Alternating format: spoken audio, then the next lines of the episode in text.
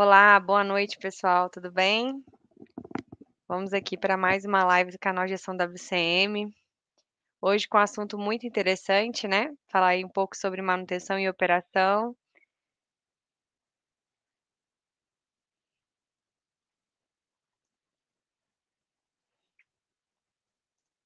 E estou conferindo aqui, só um minutinho, estou conferindo aqui o com o YouTube se está transmitindo certinho, tá? A presença do Lucas aqui.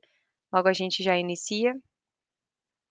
O Deberson hoje não vai poder participar, infelizmente, a gente gosta muito, né? Ele sempre tem uma boa piada, mas infelizmente ele hoje não conseguiu por conta do, dos horários do, do trabalho, a gente acabou não conseguindo conciliar, tá? Mas vai ser incrível, o Lucas trouxe um conteúdo incrível. Vamos mandando boa noite aí, quem já estiver presente. Boa noite, pessoal.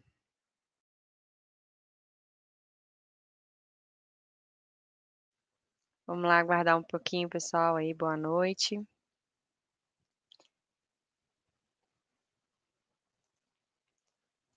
Quando a gente falou que ia fazer essa live, o assunto foi bem discutido, né? O pessoal estava muito, é, muito interessado em saber como que a gente faria essa relação aqui entre manutenção e operação, que é, que é algo que é muito discutido nas empresas. Acontece pouca discussão, né, nesse assunto. Então, a gente trouxe esse tema para vocês poderem entender um pouquinho do outro lado. O canal nosso aqui é majoritariamente de manutenção, então, entender um pouquinho desse outro lado, a gente acompanhar um pouquinho como é que é essa relação. E a gente, né, eu e o Lucas, a gente trabalha junto, a gente vai é, mostrar para vocês como a gente trabalha todos os dias para que essa relação dê muito certo, né? Porque é um, é um jogo de ganha-ganha quando dá muito certo. Boa noite aí, o Vinícius Lima, tudo bem? Boa noite, Bárbara Gomes, joia. Obrigada pela presença. Esperar mais uns minutinhos aqui, só mais um minutinho o pessoal chegar na sala, para ninguém perder o conteúdo que tá incrível, tá? Muito bom mesmo.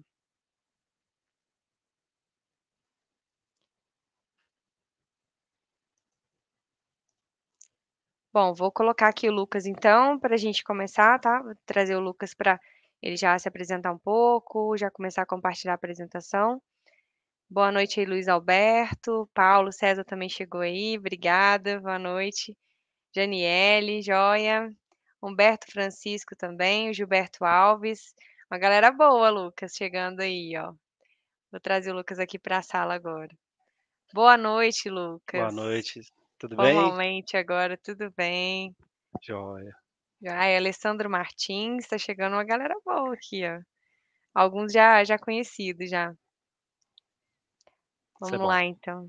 Legal, legal. Você vou, vou colocar aqui já para sua apresentação, certo? Daí Tá você, você pode começar.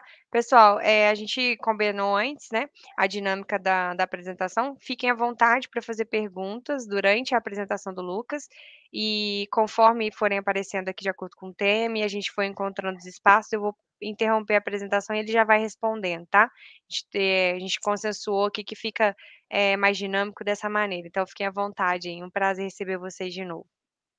Vou colocar aqui, tá, Lucas, a apresentação. Beleza, beleza. Agora a palavra é com você, vai lá. Tá joia, obrigado. Primeiro, o Amanda e a galera do canal, a galera que tá ao vivo aí, eu vou agradecer a oportunidade aqui de estar participando, né? A gente sabe de como que tem o tamanho desse canal aí, né? E tô trazendo hoje um pouquinho da visão da operação, né? Especificamente falar um pouquinho da mineração de ferro, né? No Brasil, especificamente em Minas Gerais, que é a região que a gente trabalha.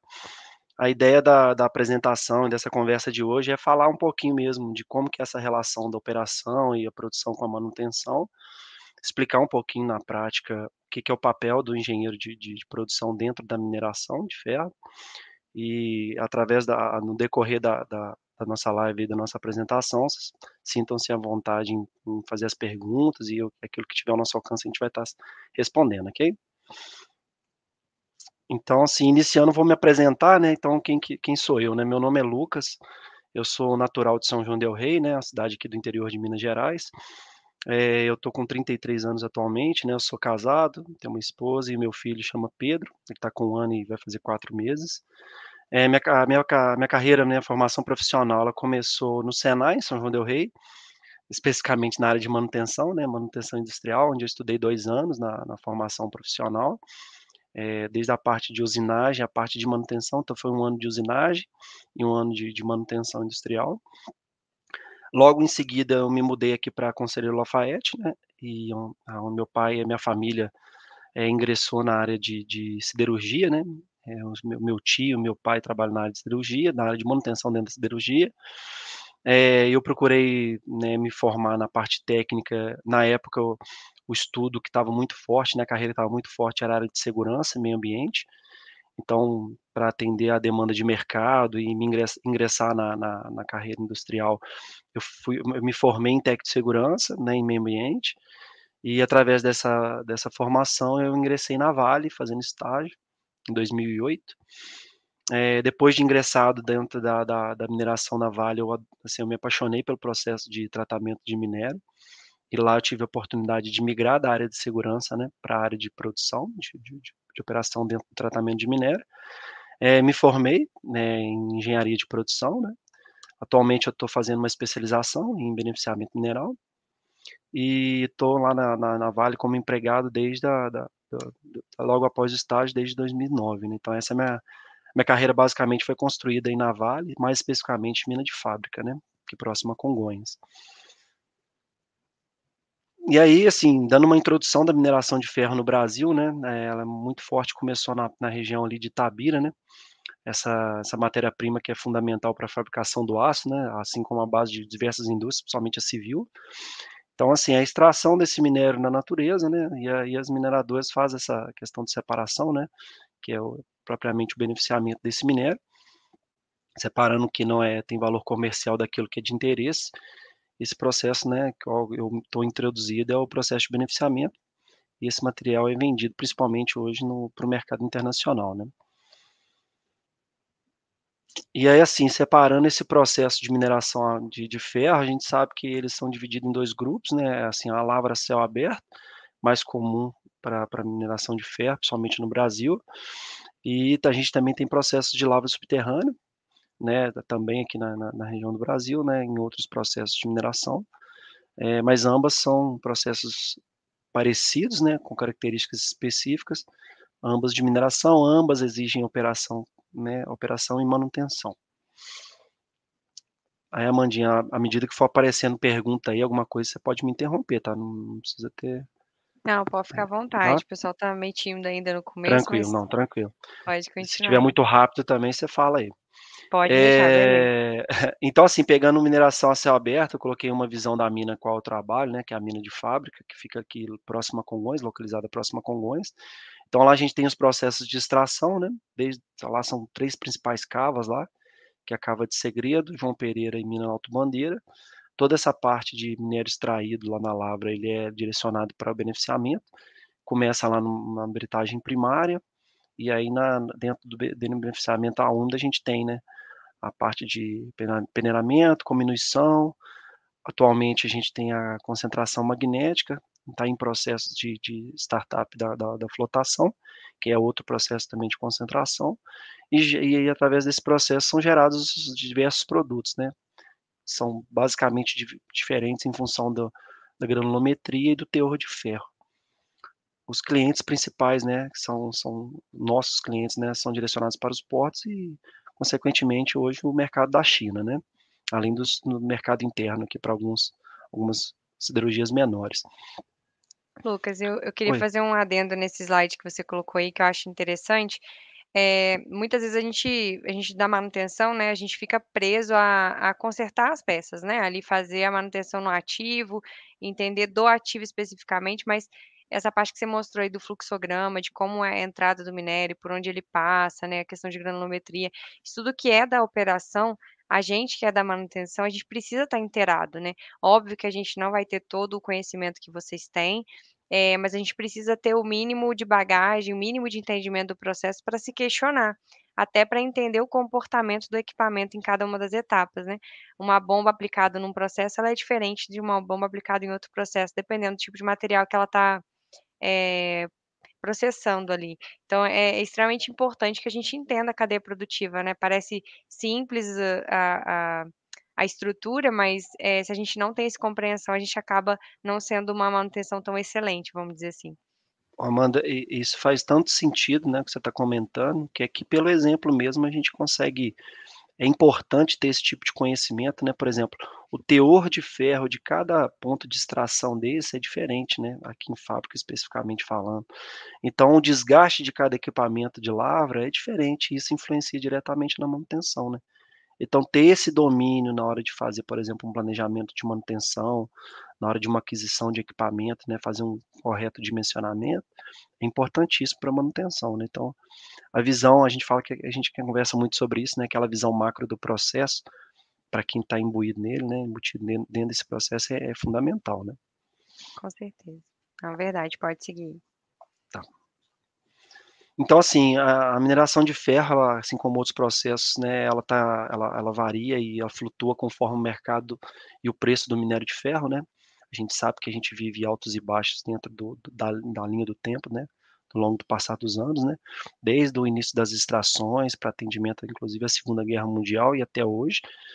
É, então, a nossa cabeça, a nossa visão, principalmente do, do ponto de vista de engenharia relacionada a custo, otimização de processo, é, evitar perdas, né, no caso de quebras ou mau uso, então tá tá tudo vinculado a esse, essa variação de, de preço do minério, né? Ou seja, a gente até brinca que fala, a gente vai viver momentos áureos, onde a gente vai ter mais dinheiro para investir em equipamentos melhores, ou mais equipamentos, ou mais pessoas, momentos mais difíceis, onde o mercado está né, numa baixa, e aí a gente trabalha com menos recurso, mas tem que fazer o mesmo resultado. Então, a gente é testa, colocado em prova de acordo com a variação do mercado, né? A gente está sempre trabalhando em função do mercado que atualmente é movido aí principalmente pela demanda da China, né?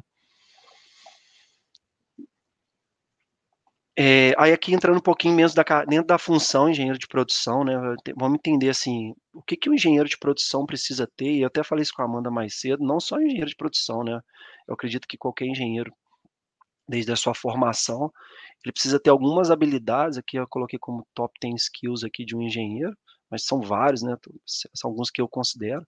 Então, assim, o cara precisa ter algum domínio de ciência exata, né? Pelo menos o. Porque você vai usar muito no dia a dia, né? Então, assim, não dá uhum. para o cara que é engenheiro não gostar de matemática, né? Vai passar muito aperto ou não vai conseguir performar. Ele tem que ter uma capacidade muito boa de trabalhar em equipe, de se comunicar, de se expressar, né? Para alcançar os objetivos dele no dia a dia.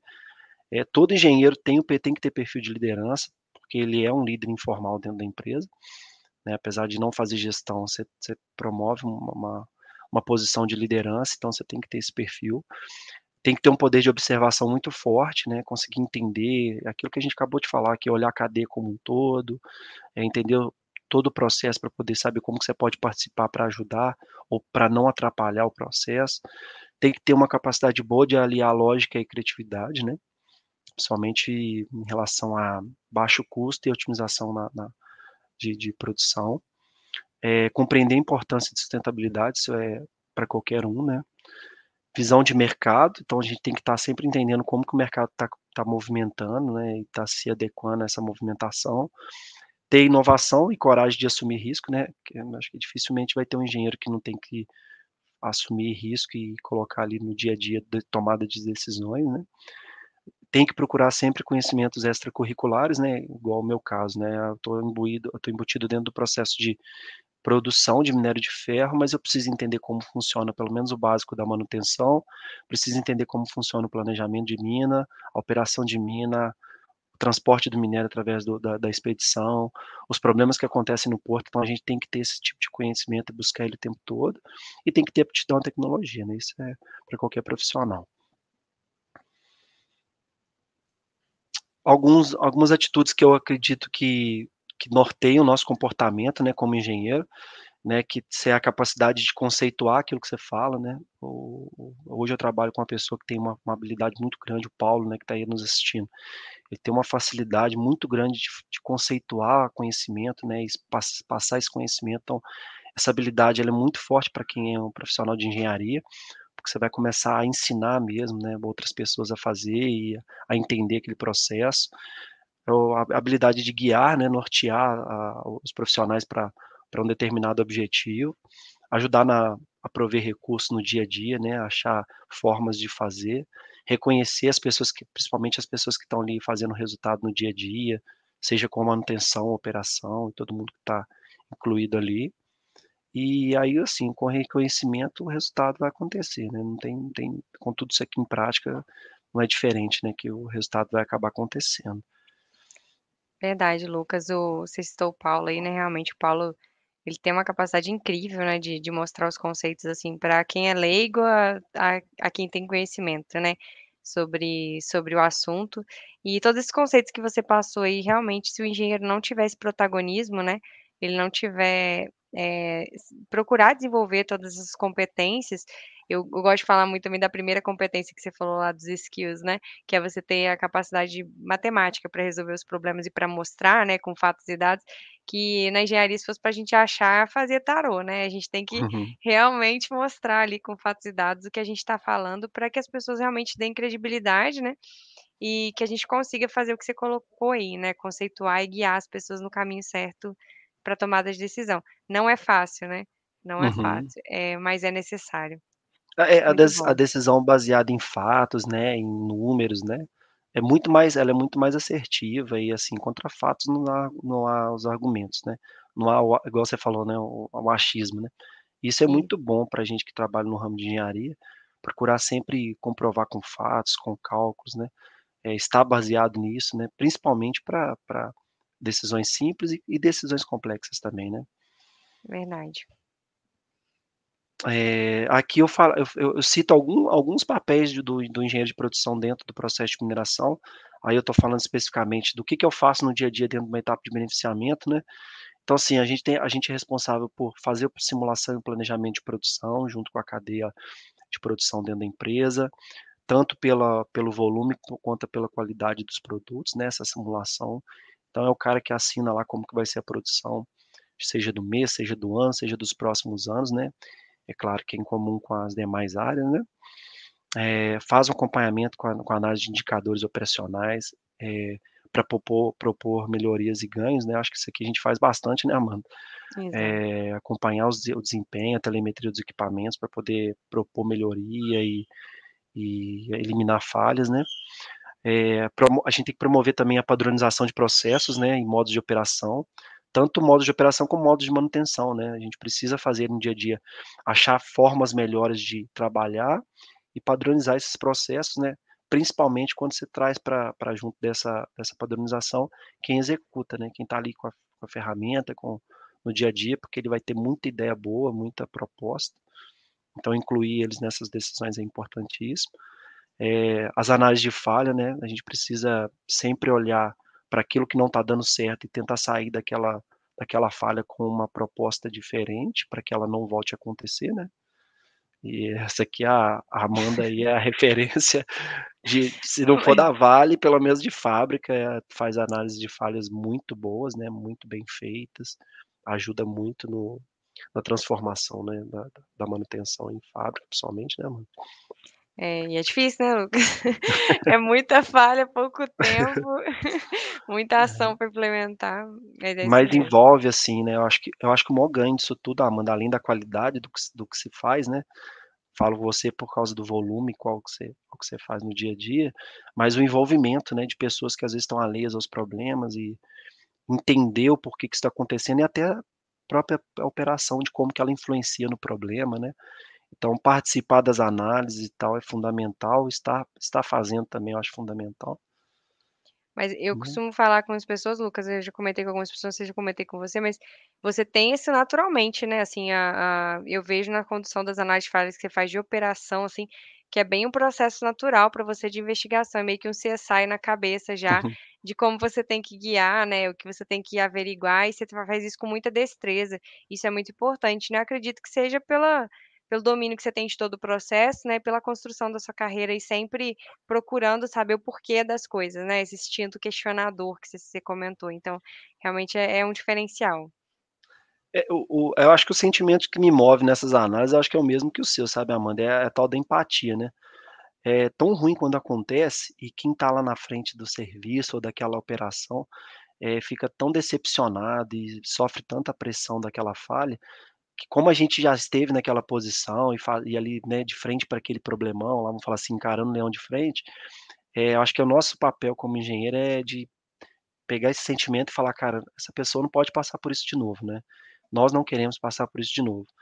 Então não é de achar culpado ou quem fez errado ou, no, ou por que que fez, é tentar achar o que que aconteceu de errado naquele processo, que aquilo não volte a acontecer. Eu acho que o que me move, te move também no dia a dia, eu acho que deve mover todo mundo, é, é tirar as pessoas do, do modo de falha, porque as falhas também elas promovem coisas boas, né? Das coisas, dos problemas saem soluções boas e até desenvolvimento de novas tecnologias. Então, mas é, é que elas passam a ser cada vez menos, né? E que, que, que aquelas que já, a gente já passou, que a gente não repita, né? Esse é o objetivo.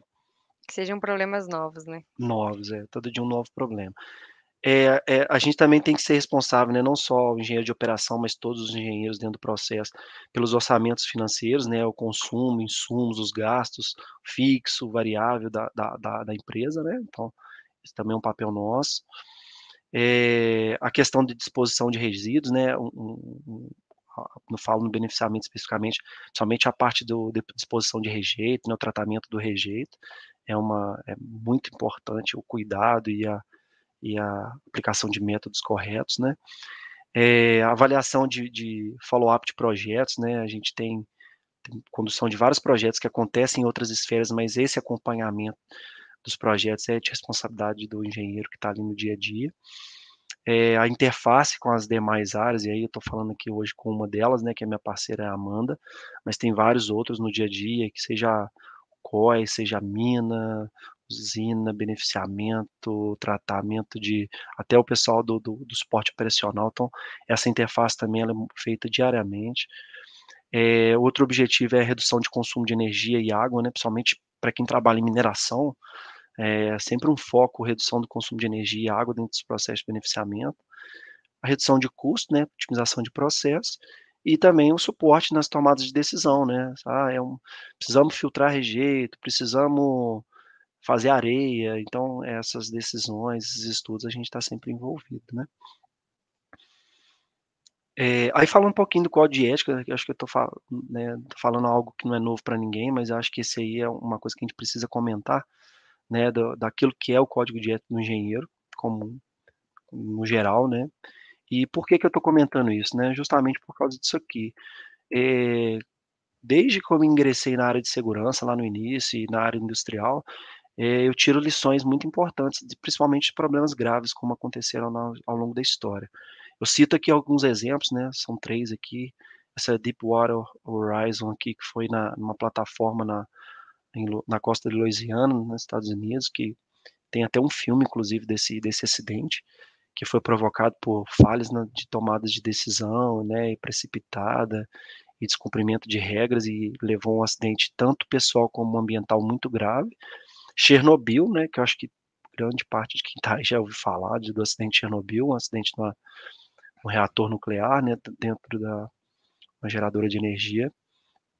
E assim, além a região lá hoje, inclusive, ela é inabitada até hoje devido a esse acidente. Então, acho que é um dos maiores acidentes da indústria da história, né? E a gente não pode deixar de falar de Brumadinho, né, que aconteceu é, na, na, Vale, né? E, e, assim, são três modelos de, de acidente que a gente sabe que por trás de cada um deles existem a participa existe a participação humana, né? Porque um acidente não acontece se não tiver uma decisão, uma participação humana. E em alguma falha, em algum processo desse aí, elos da corrente que cercam essas falhas foram sendo quebrados e, e, chegando a acontecer. Então, a gente precisa, eu acho que como engenheiro, assim, quem está na é, quem tem interesse em, em trabalhar nessa área ou está estudando, precisa assim, conhecer no detalhe o que levou a esses acidentes, é, eh, para aprender com os erros ali, sabe? Que é o que eu comento aqui na sequência, assim. É, eu acho que a tomada de decisão, que é uma coisa que a gente faz muito o dia todo, né? Todos os profissionais fazem, né? Mas o engenheiro faz bastante, né? Eh, dentro da carreira de engenharia, você toma bastante decisão. E se ela não tiver sustentado alguns pilares, ela pode ser falha, sabe? Então, o que, que eu acredito, né? Aí eu estou falando minha opinião, que é uma boa tomada de decisão. É, é uma, quando eu tomo decisão, quando eu estou visando o que é melhor para as pessoas, quando o meu foco é resultado sustentável, quando ela é feita com ética e com empatia, baseada em técnica, que a gente comentou agora cedo, escutando quem está na base e avaliando se aquele risco preliminarmente, né, se eu estou fazendo uma boa análise de risco. Porque se eu não faço isso, o que, que vai acontecer? Eu tomo decisão precipitada, eu tomo decisão baseada no egocentrismo, só no que eu acho que é certo. Eu tomo decisão sem fatos que sustentam, né?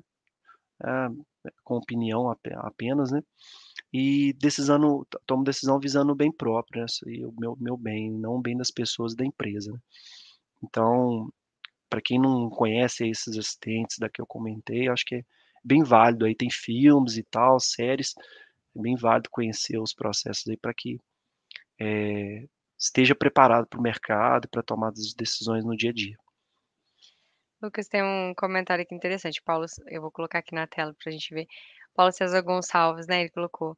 Frase do professor engenheiro Renato José Abrano, que está em uma das placas no hall da Escola de Engenharia da UFJF. Engenharia, Física e Bom Senso. Em 95% dos casos, bom senso. Verdade. Ele comentou isso já comigo e realmente é bom senso, né? E, e eu acho que o bom senso ele é, é, um resumo disso aqui, né? Se a pessoa que tem bom senso, ela, no mínimo, olha para essas coisas aqui antes de fazer, tomar uma decisão, né? De fazer uma escolha no dia a dia. E eu tenho certeza se os acidentes que eu comentei aqui anteriormente tivesse sido feito uso do bom senso, é, pelo menos é grande parte deles teria sido evitado. Certeza. Né? E aqui eu coloco alguns exemplos, né? E aí eu tô trazendo também minha opinião de operações, né? Modelos de operação e manutenção que eu considero referência. Um deles é aviação comercial. Eu gosto bastante de um canal no YouTube que chama Aviões e Músicas do Lito. Para quem não, né? Para quem gosta de avião, acho que é um dos melhores canais que tem aí. E ele fala de uma, ele, ele é engenheiro de manutenção de aviões, né?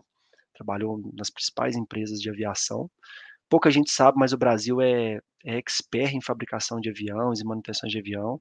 Então, eu gosto bastante de, de aprender com o canal, de pesquisar.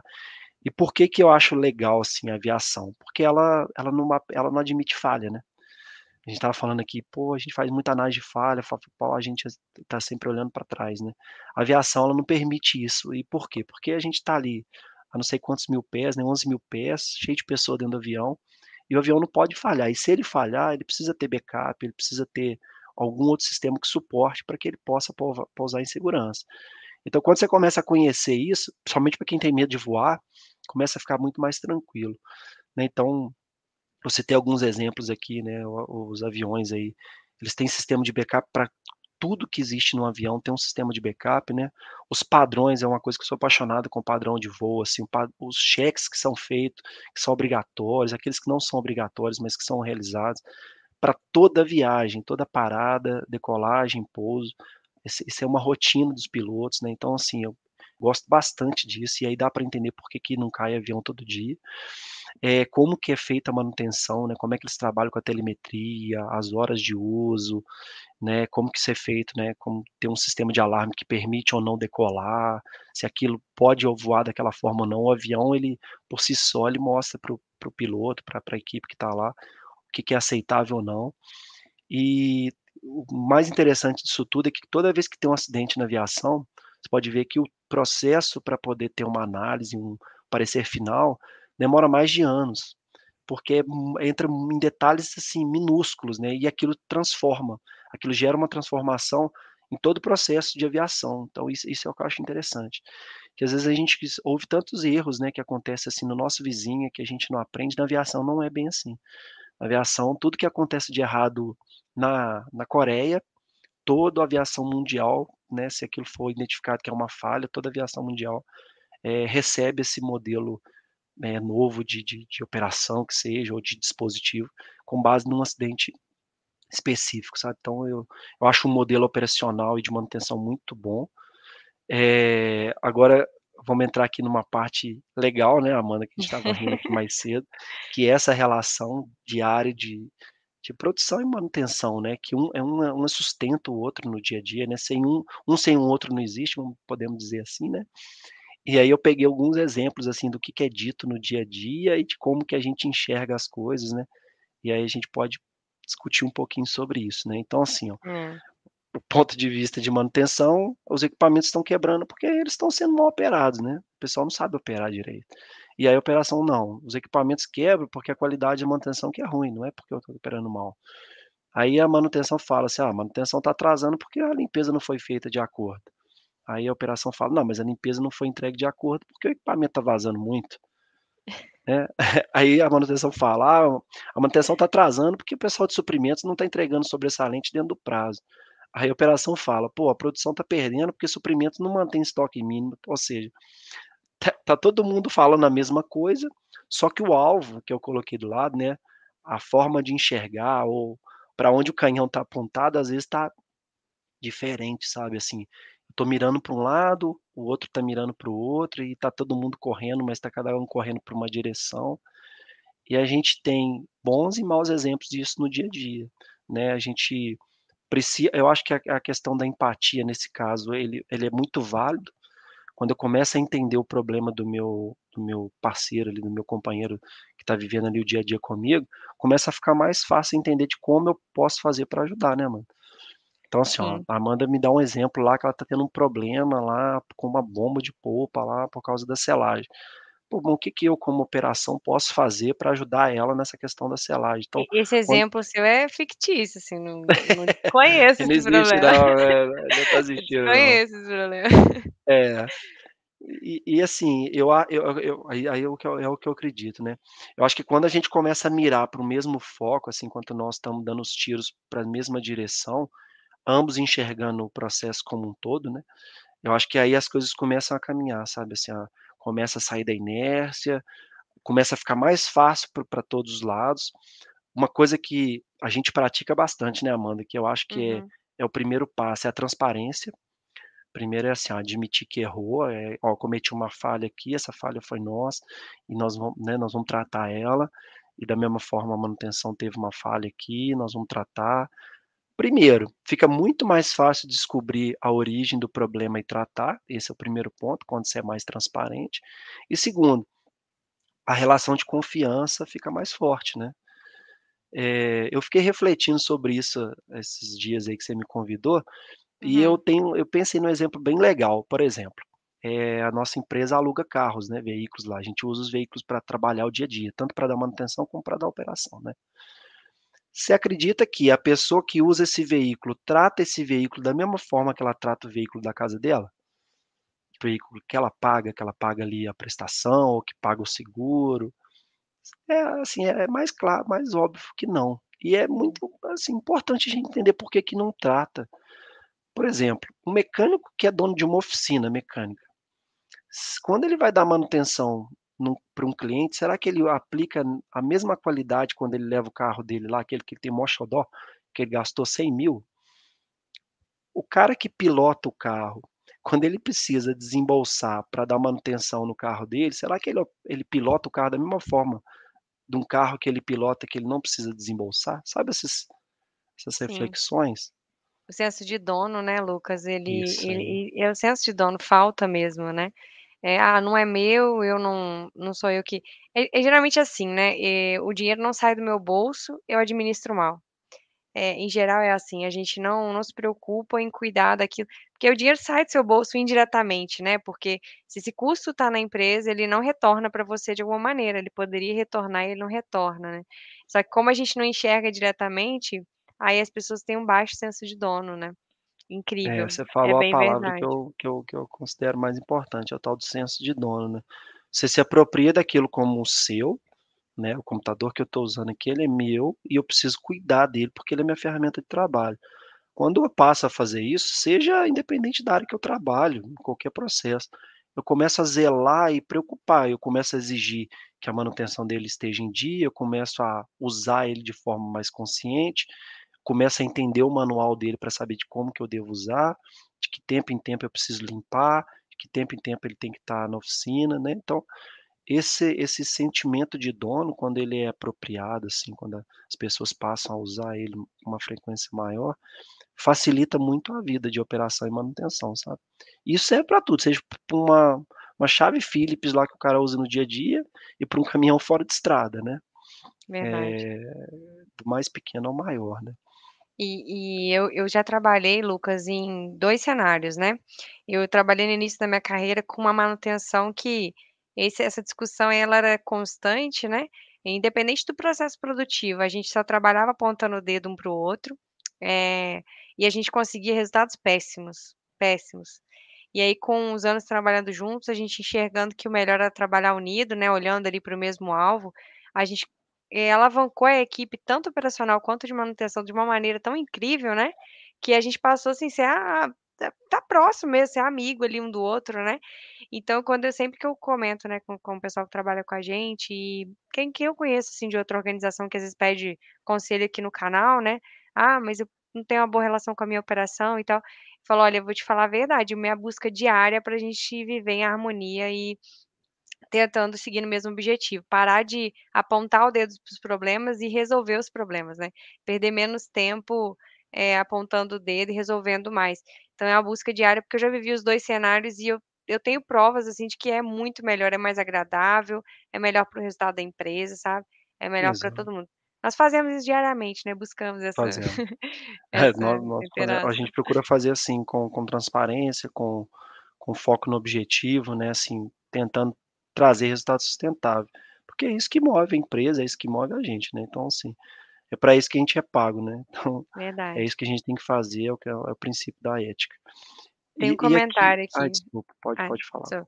O Guilherme Marques falou assim: essa rivalidade entre manutenção e cooperação já é de muito tempo, mas se todos nós tivermos bom senso, né, e, e companheirismo de atuar junto na causa, ganharemos muito mais o resultado final. Com certeza, né, Guilherme, você, falou tudo também aí, é, é bem verdade. Isso aí.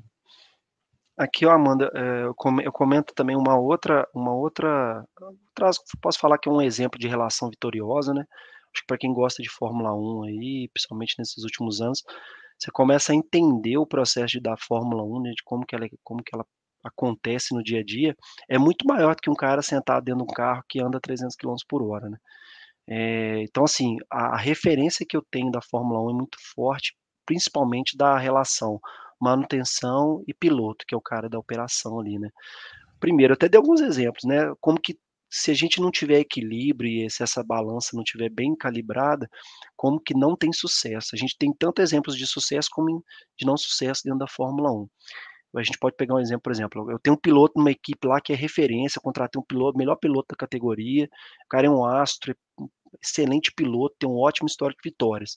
Só que se eu coloco ele num carro que foi mal desenvolvido, que teve um baixo, pouco, pouco desenvolvimento de tecnologia, foi mal construído. A configuração daquele carro não está de acordo com, com a, o modo de, de operação do piloto, né? O cara não tem sucesso. Ele pode ser o melhor piloto, né, da categoria, que ele não vai ter sucesso.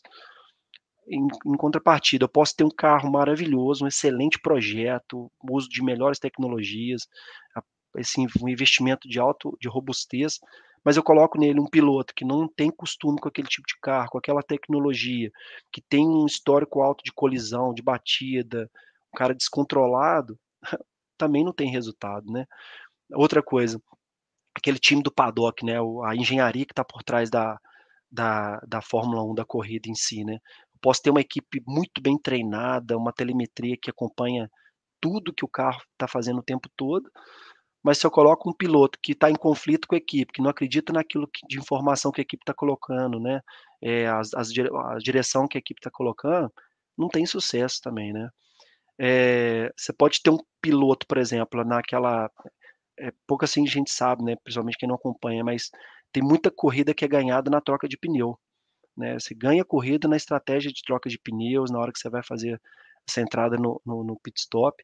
Então eu posso ter um piloto que é, ele é excelente, ele treina muito a entrada no pit stop e tal, ele, ele ganha muito tempo ali. Mas se eu tiver uma equipe ali de manutenção mal treinado, não sabe usar as ferramentas, o pneu não estava preparado, e aí tudo que o cara ganhou na entrada do, do, do pit stop, ele perde com a equipe. Então, ou seja, para mim é uma das maiores referências da relação entre a manutenção e a operação, né, no dia a dia ali, é a Fórmula 1. Você pega o exemplo, por exemplo, das, das duas principais equipes, né, a Mercedes, a Red Bull, são equipes assim extremamente profissionais, tanto do ponto de vista da engenharia, que é desde a da construção do carro, do, do conhecimento da máquina em si, e a participação do piloto nesse, nessa engenharia, né? O piloto está ali participando o tempo todo das decisões, ele ajuda a equipe que está ali preparando o carro, seja um freio mais alto, mais baixo, o tempo de frenagem que ele faz. Então, essa interação, se ela for por menor que seja, o primeiro problema que ela acontece, todo o resultado da equipe vai por água abaixo. E ela é construída com base na confiança. Toda corrida que você vê o pessoal, seja quando é campeão, quando ganha corrida, que ele está ali escutando o engenheiro, o chefe da equipe dando a ele os parabéns, é sempre a resposta, né? Agradeço demais a equipe, vocês são maravilhosos, o carro estava maravilhoso e tal. Então a, a, vitória na Fórmula 1, ela só acontece com o trabalho da manutenção e operação. Ela não tem não tem resultado, não tem equipe que ganha campeonato sem ter essa uma relação boa. Esse foi um exemplo que eu estou trazendo aqui. E você comentou, né, Lucas, que que tem premiação para equipe, né? Que às vezes é mais importante do que só o Exato, piloto, né? Esqueci. Exatamente. Quem acompanha sabe que os prêmios que são né, destinados ao campeonato de construtor é maior às vezes que o próprio prêmio piloto, né? Ou seja, é mais importante a equipe estar bem colocada dentro do, da pontuação do campeonato de construtores do que o próprio piloto ser, ser campeão, né? Às vezes, se eu tiver um piloto campeão lá e uma equipe que não foi campeão, às vezes nem o resultado nem aparece. Então, é, é bem bacana esse negócio dentro da Fórmula 1, sabe? É uma Vou colocar boa um comentário aqui também do Ricardo Araújo, né? Ele colocou ótima observação entre manutenção e operação com a Fórmula 1, um grande exemplo de parceria entre ambas. Eu concordo plenamente, tá, Ricardo? Na hora que o Lucas, a gente estava conversando um pouco antes, né? Eu falei para ele, falei, nossa, fantástica, fantástico o exemplo, assim, porque é isso aí, sabe? Então, realmente, eu, eu, depois de ter, ter ouvido a explicação do Lucas, eu também considero, sabe? Um dos maiores exemplos da boa relação entre manutenção e operação sem o ego envolvido, né? E ali todo mundo disposto a, ao bem mal que é ganhar a corrida, né? E no dia a dia das empresas é isso, não tem diferença, né? Muda o processo que você está conduzindo, mas é isso, é manutenção e operação querendo fazer uma boa produção. É, final das contas, é, é isso que vai mover a gente, né? Isso aí. Pessoal comentando aqui, Lucas, ó, excelente lives, parabéns. Legal. Excelente Tem vários, né? Mas esse é um, é um, exemplo que eu gosto, porque eu sou fã de Fórmula 1, então eu tô, eu tô trazendo ele aqui, né? É, aí entrando um pouquinho da mais para quem está ingressando ou está estudando a engenharia, qualquer um que seja, né? É, existe uma, uma ansiedade muito grande de quem está estudando e na hora que vai ingressar no mercado, e aí, o que, que acontece, né? Como que vai ser na hora que eu estiver lá com o meu criativo, sendo cobrado pelo resultado. E aí eu trouxe algumas coisinhas assim que percebi na minha na minha vida profissional. A Amanda tem mais tempo que eu, então ela deve compactuar de bastante coisa aí, né? é um exemplo, né? Quando eu chamo teoria, eu estou falando aqui na, na, naquela etapa onde eu estou estudando, a parte teórica, né?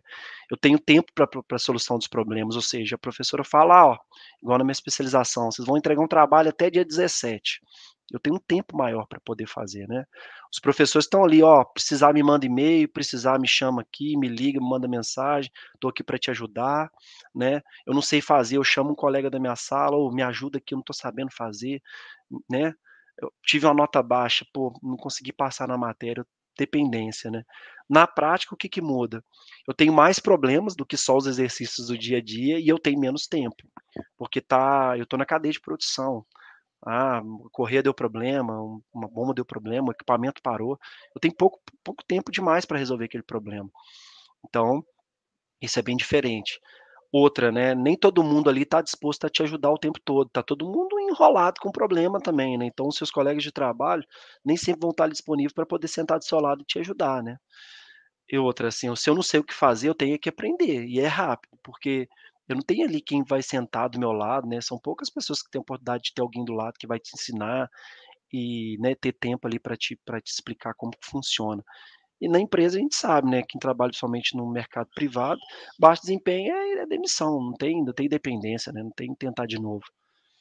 É, isso é a mais cruel verdade, né, para quem está estudando engenharia. É, aí aqui algumas referências boas do que, que a gente pode praticar.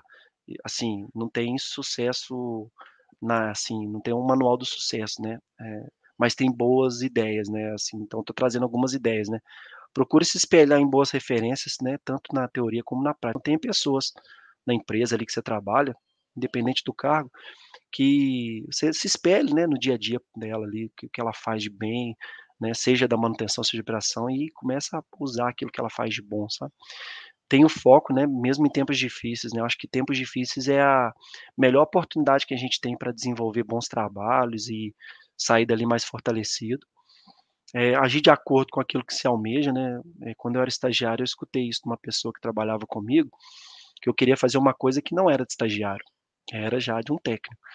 E eu estava com muito medo de fazer, e aí eu não sabia se eu fazia, se eu não fazia. Aí essa pessoa falou comigo assim: ó, você não deveria nem estar tá na dúvida se você tem que fazer, você tem que ir lá e fazer. Se você quer ser técnico, haja conforme um técnico. E aí, se você quer ser engenheiro, você tem que agir como engenheiro. E aí, o que você quer ser na sua vida, você tem que começar a, agir dessa forma, que naturalmente vai acontecer, né? É, aproveitar os momentos de crise, né? Eu já comentei aqui. Então, esses momentos de crise é o momento que se destacam os fortes. Então, é o momento de, de, de se destacar. É, não acredite em resultado sem esforço, porque ele não acontece. Né? A gente sabe que. Pera aí só um minutinho aqui tá rolando uma brincadeira no banho aqui. O neném tá morrendo de rir ali. É, eu sei bem o que, que, é isso. De vez em quando é, entra tá, um aqui também. Hoje eu troquei o turno aqui, é eu que dou o banho, tá uma brincadeira. Ele tá, tá, tá engraçado, tô morrendo de rir. Então, assim, resultado sem esforço não, não, existe, né? A gente sabe que isso, não, isso é mito, não, não, não vai nessa ideia que não acontece. E toda fase tem um momento bom, né? Tudo passa, né? Já dizia Chico Xavier. Então a fase tira daquele, de toda a fase um, uma, uma coisa boa e toda fase tem uma parte que vai ser legal, que vai ser de crescimento. Então, são algumas dicas aí para quem está ingressando.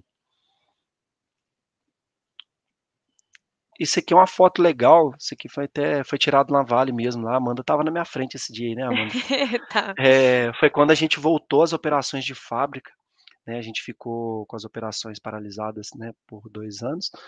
E quando a gente voltou, foi um, um sentimento para todo mundo de vitória, né? De estamos eh, é, conseguindo trazer de novo o negócio da empresa. E aí eu tive a oportunidade de dar uma, de falar um pouquinho de qual era esse sentimento para a parte de comunicação da Vale. E esse dia eu refleti sobre isso, sabe? Eu fiquei pensando, até comentei isso com a Amanda. Eu falei, como é importante o papel de cada um aqui dentro da empresa, né? Do mais simples ao mais complexo e como que o engenheiro, né, ou engenheira que seja, como que ela é importante para esse processo, né? Pô, ali atrás estava sentado o meu gerente, né, mais ali o coordenador da Amanda e a gente que estava ali falando da nossa sensação. Como que vocês estão, que vocês estão sentindo, né? Qual que é o sentimento de vitória? E ali você estava representando todas as pessoas. Então, eu fiquei bem, eu me senti bem orgulhoso esse dia, assim, de estar representando todas as pessoas que fizeram esse resultado e é a forma que eu tenho de mostrar de como que o papel do engenheiro dentro da empresa é importante, né, independente do ramo, como que a gente tem a gente tem um papel importante, como que a gente soma. Então essa é a nossa responsabilidade no dia a dia, né. Verdade. É... Tem um comentário aqui do, do Rodrigo Silva Santos, né? É, uhum. Por isso que a engenharia, além de técnica, né, nos prepara para tomar decisões com mais com rapidez e assertividade, para alinhar a teoria com a prática, né? O que é o resumo do que você comentou mesmo, Lucas.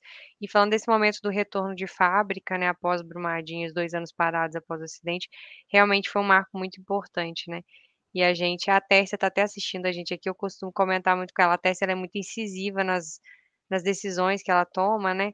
E ela evita muitos problemas graves que, que a gente teria, né? Que impactariam não só, mudaria a vida de muitas pessoas, né? Então, é o papel de cada um de nós ali ser mesmo incisivo, ser mesmo é, cobrador, né, questionador e, e participar desses momentos que faz toda a diferença para a vida da sociedade como um todo, né? Foi um marco muito importante da, da nossa história. Exato. É, a responsabilidade e, e, o, e o resultado de todo mundo ali, né, né em jogo, né? Então é, é muito importante. É, aqui aí assim, né, falando de importância do engenheiro, né, é mostrar alguns engenheiros que fizeram história, né, assim, acho que a galera deve conhecer a maioria dos que estão citados aí, né, o Nikola Tesla, né, que é um engenheiro, um engenheiro mecânico e eletrotécnico, é um cara que foi, coitado, um injustiçado, né, o cara que é dono de várias e várias descobertas que são usadas até hoje, e várias delas que ainda estão em desenvolvimento, e que no final da vida acabou morrendo num quartinho de hotel, né, pequenininho, suas descobertas todas pegas, né? Então é um cara sensacional na história. Henry Ford, né? O cara que mitou criando as linhas de produção, né?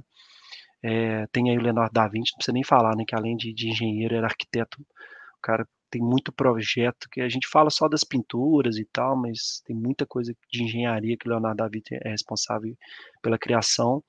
O Elon Musk aí, que também é um cara hoje, atualmente, é o cara que está sempre na mídia, falando muito É, daqui a poucos anos esse cara vai ser uma das referências, porque, né, principalmente essa questão do carbono zero, é o cara que inovou na, na criação dos carros movidos a energia, né? E o Isambard Kingdom, né, que foi o cara que foi um dos maiores inventores do século XIX, né, naquela, na construção da Western Railway, que é a linha férrea lá que, que atravessa lá a, a infraestrutura da Grã-Bretanha. Então, eu cito alguns exemplos justamente para reforçar. Eu tô Pode rindo falar. aqui, Lucas, porque eu não vou aguentar. O Devson não tá aqui, mas ele tá assistindo a gente agora, que ele falou que conseguiu uhum. conectar a internet. E está uma briga no canal do Engenheiro Mecânico e Engenheiro Elétrico, né? O Devson não tá aqui para me questionar, ainda bem. Aí, ó, Engenheiros Mecânicos, um marco. Não foi combinado com o Lucas, tá? Não foi combinado, mas um marco aí. Sacanagem. Eu tenho que comentar, porque se fosse o contrário, Lucas, é bullying nesse canal. Ele ia falar, bullying. né? Ele ia falar. É, mas no final das contas, eles são todos engenheiros, né? Sim, a gente sim, só se especializa em alguma coisa, mas no final da conta, das contas, a gente acaba fazendo todo mundo a mesma coisa, né? A responsabilidade Verdade. é uma só. E o reflexo do trabalho de cada um aí, a gente até comentou, né? O Tesla é um cara formado em engenharia mecânica, mas grande parte dos trabalhos dele estão na área de elétrica, magnetismo, né? E tal. Então, é, vai muito além daquilo que você, que você estudou, né? Você, conhecimento nunca é demais. Verdade. E é isso, Amanda, assim, o que eu, que eu trouxe para todo mundo aí, eu tô deixando também meu contato particular, meu e-mail particular aí. Tem o perfil no LinkedIn também para quem quiser depois é, fazer contato e tal, né? Agradeço novamente a oportunidade, eu, eu, sinto muito feliz de participar e poder falar um pouquinho, principalmente para quem está ingressando, para quem está começando. Fico feliz pra caramba de ter um monte de gente aí que trabalha com a gente, que tá aí escutando a gente, falar um monte de mentira aqui, de besteira, né? Mas é isso, muito obrigado. Não, obrigada a você, Lucas. Eu vou agradecer melhor, mas tem uma pergunta aqui antes, Tá, né? pode falar. É, o pessoal elogiando aqui a live primeiro, né? Que, mostrando aí os exemplos que você. é, agradecendo os exemplos que você mostrou. E tem uma pergunta aqui do Gustavo Henrique. É, eu gostaria Uhum. que o Lucas compartilhasse, né, qual foi o maior desafio que ele encontrou entre a manutenção e a operação e como que ele conseguiu superar esse, esse desafio, né? Ó, Difícil, é né? Gustavo, né? É, É, aí eu, eu Gustavo. tenho que responder o Lucas, né, do Lucas, né? O meu maior Ah. desafio é a paciência. Assim, para mim, é o maior, maior- meu maior desafio diário é a paciência, porque a paciência, ela, é, ela o que, o que que me faz, assim, me motiva no dia a dia para poder tentar exercitar a paciência, é tentar colocar empatia, sabe? Porque independente da posição que você ocupa, eu vou falar do lado que você está, né, seja operação ou manutenção, você você sempre parte do princípio que você está certo, né, acho que já começa assim, a gente já tem essa mania de partir do princípio que nós estamos certo e o outro está errado. Então, esse é o primeiro ponto. Então, quando você tem um problema, e principalmente quando ele não é ainda a origem dele não é conhecido, a gente tem uma tendência muito forte a criar uma um perfil mental de que, ah, foi erro da manutenção, aquela aquelas aquilo que eu comentei mais cedo, ah, a manutenção não fez bem aqui o serviço e tal. E essas essa esse esse exercício e tal do dia a dia, de de de chegar num ponto comum e até o ponto de aceitar que não, cara, fomos fomos nós que erramos, foi um erro nosso, esse é o maior desafio que eu acredito que a gente tem que ter, sabe. Que é tanto da do ponto de vista de de da empatia em si e, assim, e o reconhecimento, a humildade de reconhecer que todo mundo erra, né. E e às vezes errar é muito difícil para o ser humano, né, a gente tem uma dificuldade muito grande de aceitar o erro, né. Então acho que esse é o meu maior desafio, vai ser, eu acho que enquanto eu for vivo, principalmente pelo meu temperamento, né, sou um cara de temperamento forte, de de família italiana e tal, então sangue quente. Então esse é o meu maior desafio, mas cada um tem um diferente e tal, esse é esse é o meu, Gustavo. Não, legal. Obrigada, Lucas. Que isso, Lucas, você é calmo, cara. Tô brincando, não pode falar mentira na live não, né. É, a galera sabe aí agora. Ai, tô brincando. Lucas, eu eu só tenho a agradecer, o pessoal tá mandando parabéns aqui, agradecendo demais, ó, o Guilherme Paiva comentou aí: "Show, Lucas, excelente mesmo". O Denis Ferreira também comentou aí: "Parabéns, parabéns ao canal". Obrigada, pessoal. Quem não conhece Gestão WCM, tá, que tá novo aqui, quiser seguir a gente no, eh, LinkedIn, no YouTube, no Instagram também, a gente tem o perfil do Gestão, tem o meu perfil do Deberson lá. E quem ficar com dúvida pode entrar em contato com o Lucas aí, que ele tá à disposição, né, pra tirar qualquer dúvida que vocês tenham ficado da apresentação. Eu, Lucas, eu só tenho a agradecer, de verdade, eu te falei isso antes, né, tenho admiração profissional enorme por você, eh, aprendo diariamente, né, com as nossas batalhas aí, a gente realmente busca manter essa interação que é difícil, não é fácil, né, a gente comentou que, eh, parece fácil, mas não é fácil manter uma manutenção e uma operação unidas, assim, eh, ainda mais que você comentou um ponto importante, a gente não gosta de errar, e quando a gente começa a errar muito, né, você erra uma vez, no dia seguinte de novo, de novo, e os problemas acontecendo, aí que você tende tem maior tendência a fugir deles, né. E aí muitas Uhum. vezes o fugir é jogar a responsabilidade para uma outra área, é apontar o dedo para uma outra pessoa, porque assim você tá é uma uma forma de escapar do problema, né. Só que não é a melhor solução a longo prazo, isso causa, né, que a gente comentou, descredibilidade com o outro, falta de admiração, e essa admiração, transparência e companheirismo é o que move a gente no dia a dia no trabalho. Então assim, eh, eu fico muito feliz de você ter trazido essa apresentação, ter trazido um pouco do seu conhecimento, e sou grata, né, pelo pela sua presença aqui no canal, eu e o Deberson, né, ele não pôde estar aqui hoje, mas ele também está muito feliz, ficou muito agradecido de você ter aceitado o convite, e acredito que todo mundo que está aqui ouvindo a gente também ficou muito feliz com esse conhecimento que você compartilhou, né, que vai estar disponível aí para gerações, até para o seu filho, para poder assistir um dia e falar que meu pai, né, compartilhou, que bacana. Então obrigada mesmo, parabéns pelo profissional e pessoa que você é, e a gente ficou muito feliz com essa com essa live. Obrigada. Eu que agradeço. E eu estou com as as portas abertas aí para as próximas oportunidades. Ó, show de bola, teremos, joia? teremos mais. Toda quarta-feira a gente tem live aqui no canal, e a gente agora transferiu do Instagram para o YouTube, né, que a gente Aham. dá a oportunidade das pessoas trazerem um conteúdo mais estruturado, do que apenas uma conversa, e a gente deixou pra para as conversas mesmo a gente fazer através do podcast, tá. Tinha esquecido disso, nós temos um podcast também, e no podcast a gente fala mais assunto mais como conversa, tá bom. Então obrigada pessoal, eh, mais uma vez aí, a minha mãe presente na live, ela te falei Lucas, que ela ia entrar? Parabéns filha. Obrigada pessoal, boa noite a todos, tá. E fiquem com Deus.